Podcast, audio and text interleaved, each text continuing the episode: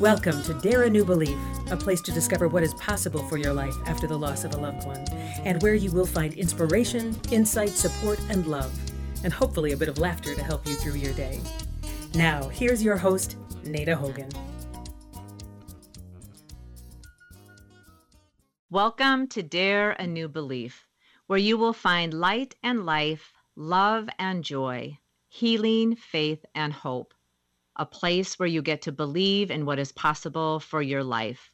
And today I have the great honor to be with Susie Marcoux Shefflin of the Copper Vessel, which is a Los Angeles-based. She is from Los Angeles, and she is a sound healer. She is a Reiki master, a Kundalini yoga teacher, and a sobriety coach.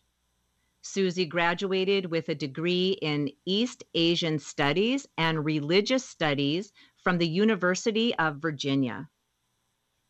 Being inspired by her own healing journey, Susie uses these modalities to help others transform their lives and find healing from within.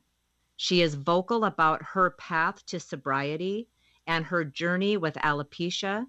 She is a speaker and a thought leader, encouraging people to build healthy, happy, radiant lives through self-love.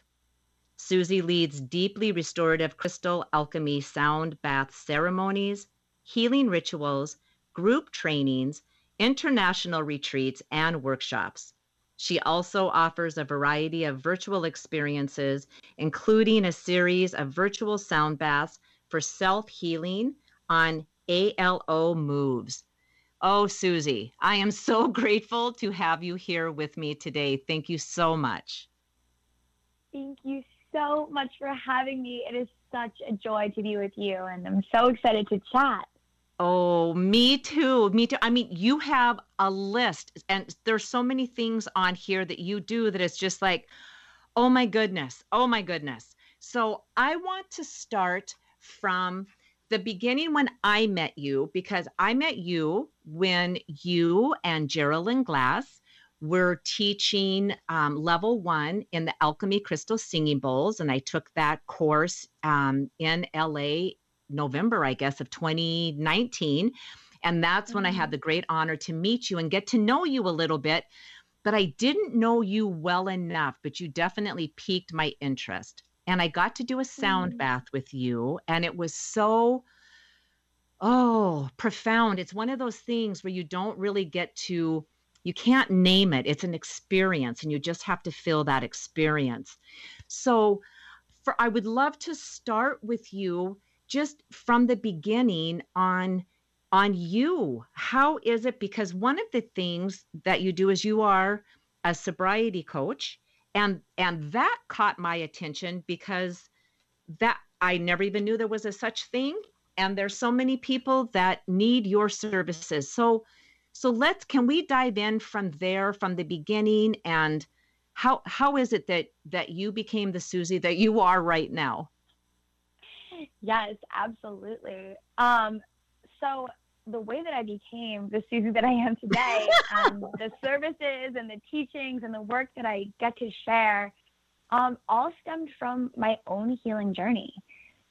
As a very young girl, when I was about 7 years old, I started losing my hair. I experienced a condition called alopecia areata, and I started to get these bald spots. And it just brought me to this place at a very young age of feeling incredibly self-conscious, so much self-judgment, just this fear of rejection where I really had such a hard time feeling comfortable being myself. In my early teens, as many teens do, I started to explore, alcohol and recreational drugs. Yeah. And they became this solution for me where for so many years at that point, like I think I started experimenting when I was around 13, 14, around that. It was like after years of my mind just being so loud and me constantly wondering like, am I good enough? Am I going to fit in? Am I going to say the wrong thing? Am I going to do the wrong thing? I could have a drink. And before long, my mind would get quiet and I would relax a little bit. And it was like this whole different side of me could come out. Yeah. And so drinking alcohol became my solution until it wasn't, because I would start drinking and I wasn't really able to stop. On the outside, I mean, it probably looked to most people like, you know, a high schooler partying or a college girl partying, but, you know, I would have 3, 5, 7, 10, 15 drinks, and then I would black out. I wouldn't know what I said. I wouldn't know what I did. I would wake up not knowing how I got home in my bed. And it became very scary. So that continued. You know, I went to, as you mentioned in the intro, I went to University of Virginia, which is a wonderful, incredible school, and also a school that was very much a party school. And I was involved in the sorority fraternity scene. And on the outside, I probably didn't look that much wilder than the other people who were involved in that Greek life. It was very much the culture, but it really wasn't serving me, because the reason why I was reaching for, you know, the alcohol and the drugs, whether it was pot or whatever, was to escape from my mind and from all of that self-loathing that I experienced, that I can now look back and see really began when I was young and I started losing my hair. Yeah. So when I graduated from UVA, I moved to New York City and went to culinary school and got into this very fast-paced New York City lifestyle where I very quickly identified that, oh, what I'm experiencing is anxiety. You know, I was having a lot of anxiety. My mind was constantly going. So I added prescription pills to the cocktail of things that I was using to quiet my mind. And that became very dangerous very quickly. And I started to, you know, pass out in bars or taxi cabs and wake up in the hospital. And thank God I had no, you know, legal consequences and no physical, long-lasting physical harm other than bumps and bruises and lost cell phones and damaged relationships. But I was also damaging my soul, you know? Right. Just, I became so very lost and so disconnected from any sense of my true self that I had had when I was a little girl.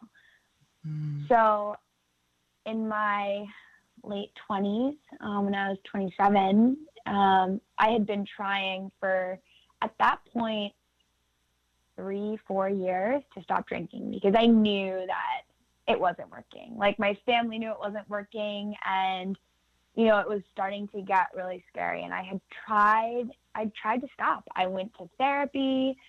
I did outpatient treatment programs. I went to a couple of AA meetings, but I wasn't really into that at that time. And, you know, I just could not break free of the cycle. I was really getting into a dark place. And that dark place ended up looking like me at 27 years old, living in New York City with a great job, you know, on the outside, all the right things. You know, beautiful clothing, wonderful friends, all of that. But on the inside, just feeling so lost and so miserable and so disconnected that I no longer wanted to live. And so there was one night where I got to that point, and thank God I miraculously woke up the next morning. And when I did wake up, it was like, okay, Susie, what are you going to do? I just heard this voice in my head that was like, Susie, wake up and live. Like, stop choosing to move towards death and start choosing life. So for the first time, I really said that day, I surrender. And I went to rehab. I took time off work, and I went to a 30-day inpatient treatment program. And in that program, I began to connect with a number of things that ended up completely changing my life. They had music therapy. I wasn't working with crystal bowls in there, but, you know, I started to consciously listen to music, and I started to use my voice for sound healing. I got to experience Reiki. I had a consistent meditation practice. We practiced yoga, and I began a daily gratitude practice. Oh.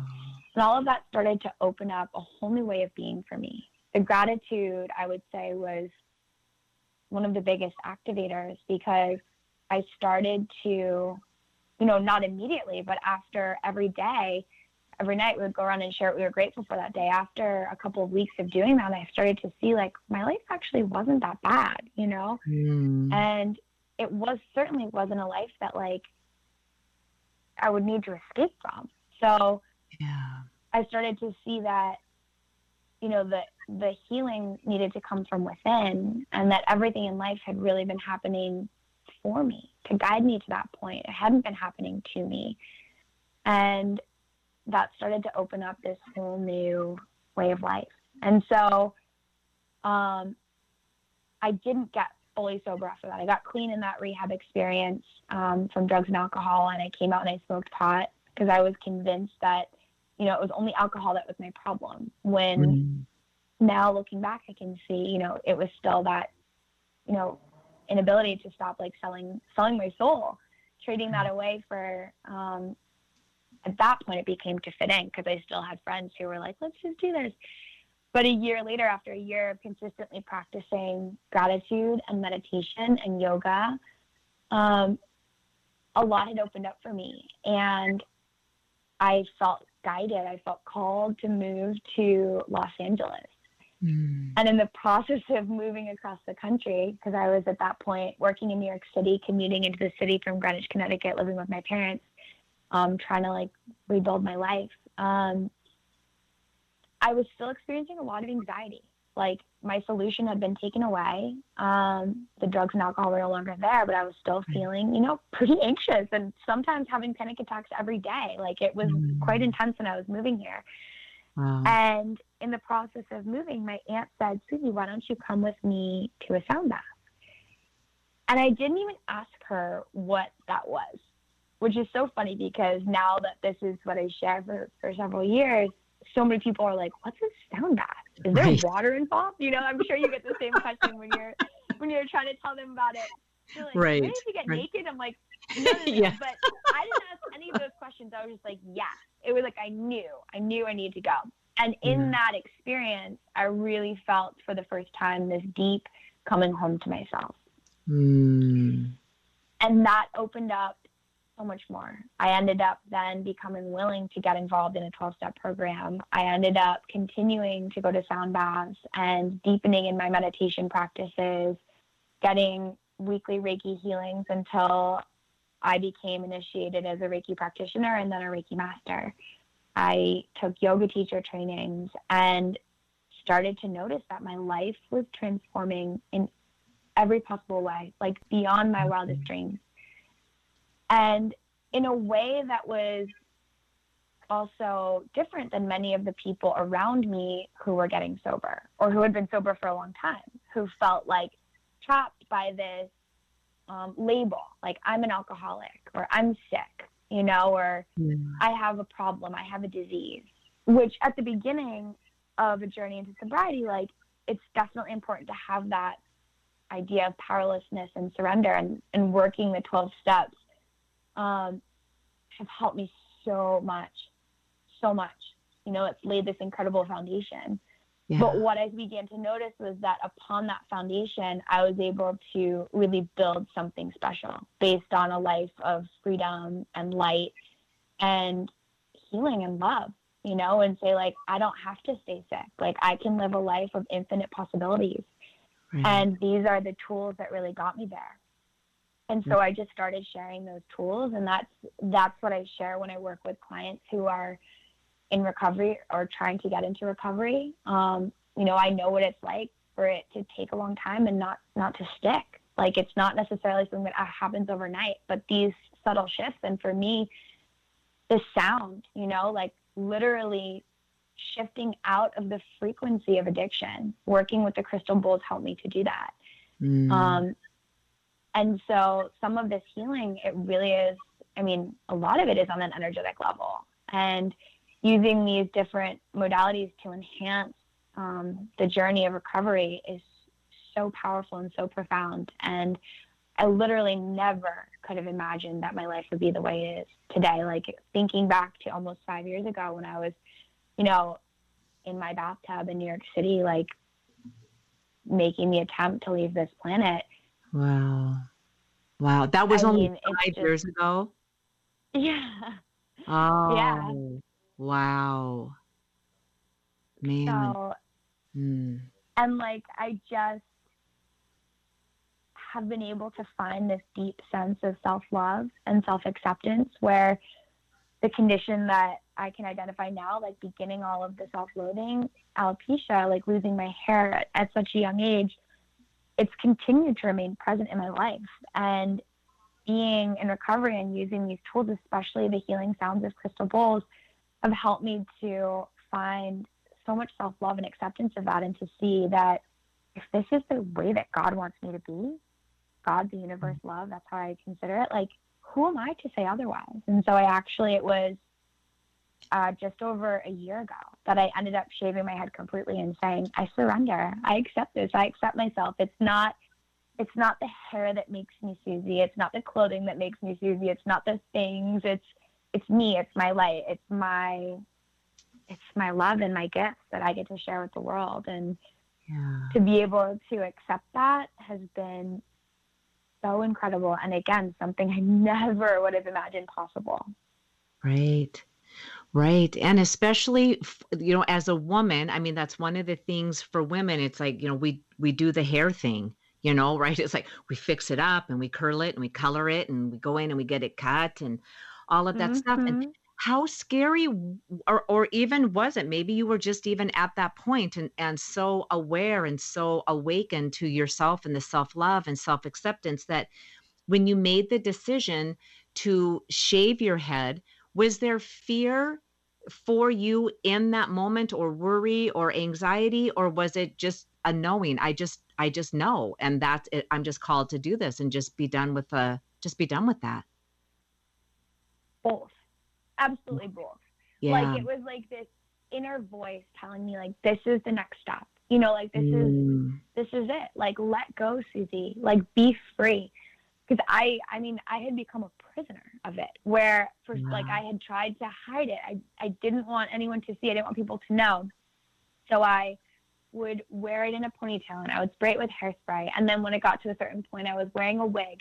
And then I did start to speak out on social media and in my life about, you know, what it's like to wear a wig. But even still, it's like, okay, who am I? Who am I without hair? Like you said, it's such a big part of the female identity in the society that we live in, you know, and the ritual of it, like the styling of it. And I mean, I had blonde hair and I have 3 younger sisters, and we were known as the 4 blonde Shefflin girls. So it's like, am I still going to be a part of my family? I remember my sister moved to China, and when she did, she didn't want to stand out so much. And so she dyed her hair brown, and my mom was like, that's not okay. Jokingly, but I'm like, oh my gosh, you know, am I still going to be a part of my family in the same way? Am I lovable? Yeah. You know, at that point I was single. Like, am I going to be able to attract a partner who will think I'm beautiful? Yeah. And what became so clear, and what has become even more clear, and just finally landed in taking that leap of faith, is that of course I'm beautiful. Of course I'm lovable, if not more than ever, because I let myself be seen, you know? Yeah. I'm not trying to hide anything or cover anything up. Like, I know that my beauty comes from within, and that's what really matters. You know, everyone ages, and we all shift and we all grow, and everyone has something. And whether it's, you know, a scar or a freckle or a bald spot, or, you know, we all have something that we can use, or that we're given as an opportunity to say, like, is this going to be the thing that holds me back? And I like attach to as a thing to make me feel small or ugly or not good enough? Or can I say, this is something that's given to me as a gift to help me recognize my true beauty? Right. So when I went to shave my head, I mean, I was definitely nervous. It was a really emotional day. But it just felt so aligned. And as I've come to learn as a teacher and as a healer and facilitator and meditation practitioner on a very personal level, like, there's always going to be that voice in your head that's saying, you know, you can't, you shouldn't, what if? It's going to be there. Like that negative mind, it's a part of the mind. In Kundalini yoga, we say there's a negative mind, a positive mind, and a neutral mind. And the negative mind is designed to keep us safe, but it's also going to keep us small. And so what I've learned is to befriend that negative mind, that little inner voice that says you can't, and just say, okay, I see you, I hear you, I love you, but I'm going to trust and I'm going to find the courage to step into what feels true for me. Right. And do you say that out loud then, Susie, to that negative mind? Do you say that out loud? Like, I hear you, I love you, but, you know, and I appreciate you trying to protect me, but I'm going to do this thing anyways. Or is it, do you keep that inside, or is it an outwardly conversation that you're having with the negative mind? It depends on the situation. Sometimes, yeah, sometimes it is. Like if I have, especially like a big event or something that I'm really feeling nervous about, to say like, okay, it's going to be okay, Susie. Like you've got this, you know, I love you. It's going to be okay. And then sometimes it is the internal, you know, self-dialogue. And then sometimes it's writing about it. Sometimes the most powerful thing you can do is write about it. And that's something else that was so healing for me on my journey was, I wrote to my alopecia. I wrote to it. I wrote a letter and I said, dear alopecia, what are you here to teach me? You know? And I wrote about everything that it brought up and all of the pain and the heartache and the fear. And then I just said, I love you. You know, I see that you're my teacher. I want to receive these teachings. And the letters evolved over time to like, what are you here to teach me? To like, thank you for these teachings. Thank you for this gift. And today I really do feel like it's been my greatest teacher. It led me to every experience that I needed to go through to grow into what I have become today. Yeah. Isn't that, and I think if we can understand that, and the more people that get to hear that message and know that that thing that has been the most painful and devastating thing in their lives can literally be the thing that sets them free, that it is showing up as a teacher and it's showing up in a way that really is loving and caring and compassionate. It just may not feel like that at the beginning if you're not aware of it, but that is the thing that frees us. It's the thing that feels like it's holding us back or making us feel small. It literally can be the thing that completely frees us. Susie, I have so many questions to ask you, and I have so many paths I want to go down here, and we are going to completely run out of time. I think I need 3 hours with you. So I want to ask you if you would be willing to come back and continue this conversation with me, because we are so not done. It's like, we're just in the middle of it and all of a sudden 30 minutes is gone. Yes, absolutely. I would love to. Oh my gosh. Thank you. Oh, perfect. Yes. Because this is, I'm enthralled in this conversation, and I'm writing notes frantically. And then I find myself not writing anything and just listening and just being in it and in the moment with you. And that's a testament to you and your energy. And I'm so grateful for you and your time. And I want the listeners to know, because you do so much beautiful work, between being a sound healer and a Reiki master and a Kundalini yoga teacher and a sobriety coach. And I know that you have other things that are going on. You do breath work. You do so many things, and I want the listeners to be able to reach you. And the easiest way to do that, would it be to go to your website, the Copper Vessel? Is that correct? Yes, thecoppervessel.com. Or if you're on Instagram, you can find me on there. I'm the Copper Vessel. Okay. There's lots of information out there about all of my offerings. And I also do a lot of work, as you know, with other healers and teachers who are looking to tap into their gifts and then find a way to share them with the world and build a business out of it. Right. Yes, absolutely. All right. Awesome. So for all of the listeners out there, whether you are a coach or already a healer and you want more instruction or how to get in touch with that, go deeper with that, Susie is phenomenal, because I had the beautiful opportunity to work with you, I think for 3 days or 4 days in California. Yeah. Yeah, amazing, just amazing. So all of that information to contact Susie and the work that she does and the offerings that she has is at thecoppervessel.com. And on Instagram, thecoppervessel.com. And that information will also be on the show notes. So if you didn't get a chance to write it down, don't worry. It will all be in print. And there will be links right there. And you can click it and shoot right over to Susie. So thank you so much for this part. And I just can't wait to do this again and ask all of these fabulous questions and get your wisdom and your insights on it. And I'm just so grateful, Susie. Thank you so much for being here. Oh my gosh. Thank you so much for having me. I'm sending you so much love and I can't wait to chat again soon. Oh, thank you so much. And so much love back to you. And I can't wait either. And for all of the listeners, thank you so much for being here and be sure to come back next week so you hear the second part of this conversation with Susie. Much love to you all. Have a beautiful day and a beautiful week. Bye-bye for now.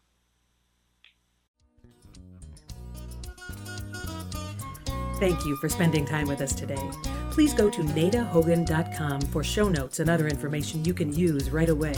If you like what you heard here, please subscribe to our show and don't forget to rate and review right there on Apple Podcasts, Stitcher, Google Play, or wherever you get your shows. And don't forget to tell your friends about it. We'll see you next week.